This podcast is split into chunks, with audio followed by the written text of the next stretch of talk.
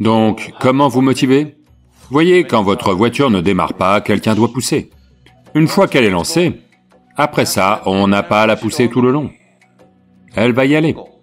On peut vous enseigner des moyens, quand vous commencez à en faire l'expérience comme d'une partie de vous-même, ça vous enflamme.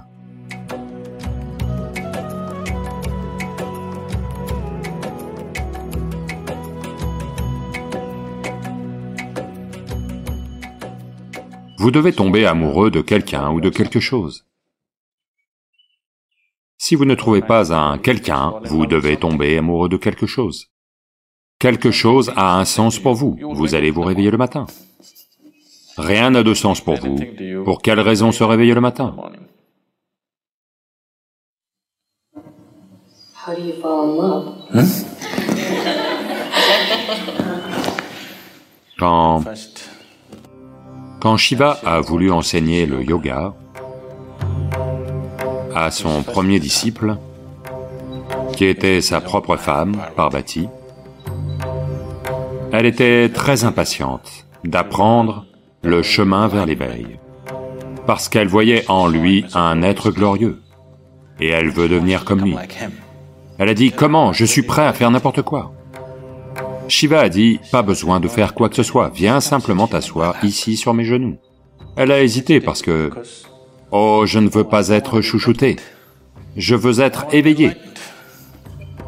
Il a dit, détends-toi, viens t'asseoir ici. Elle s'est assise.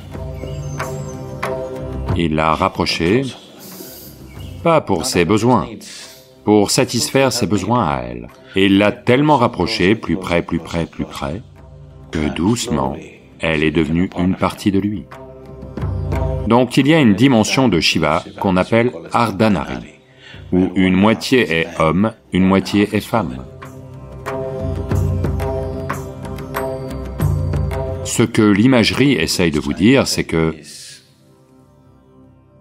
ce n'est qu'en incluant, ce n'est qu'en incluant que la vie va s'épanouir. Si vous devez inclure quelque chose en vous, il doit y avoir de l'espace, n'est-ce pas? Si je dois faire de quelqu'un une partie de moi, je dois expulser une moitié de moi, alors seulement. C'est pour ça l'expression tomber amoureux, pas s'élever amoureux. Ok? Pas se tenir amoureux, pas grimper amoureux, tomber amoureux, parce qu'une partie de vous doit tomber alors seulement il y aura de l'espace pour quelque chose d'autre ou quelqu'un d'autre. Si tout de vous tombe, il va y avoir un espace énorme. Vous pouvez inclure tout le cosmos comme une partie de vous-même. Si au moins une partie de vous tombe, vous allez peut-être tomber amoureux d'un autre être humain ou d'un autre aspect de la création. Donc, on peut vous enseigner des moyens pour vous vider. Si une partie de vous tombe, cet espace vide doit être rempli par quelque chose. Et ce quelque chose, qui n'est pas vous, quand ça devient une partie de vous, quand vous commencez à en faire l'expérience comme une partie de vous-même, ça vous enflamme. Parce qu'en ce moment, ce que vous pensez être moi n'est pas vous, juste un paquet de pensées, d'émotions, d'idées et de préjugés, n'est-ce pas? Cela n'est pas vous. Donc, ce qui est vous ne fait pas encore partie de votre expérience. Donc, comment vous motiver Quand vous n'êtes pas encore, comment vous faire démarrer? Vous n'êtes pas encore. En ce moment, tout ce qui est là, c'est un paquet de pensées, un nuage de pensées, d'émotions et de toutes sortes de choses, n'est-ce pas? Donc, c'est pourquoi la sadhana. Vous devez venir faire de la sadhana. Initialement, quelqu'un va vous motiver. Voyez, quand votre voiture ne démarre pas, quelqu'un doit pousser, ok?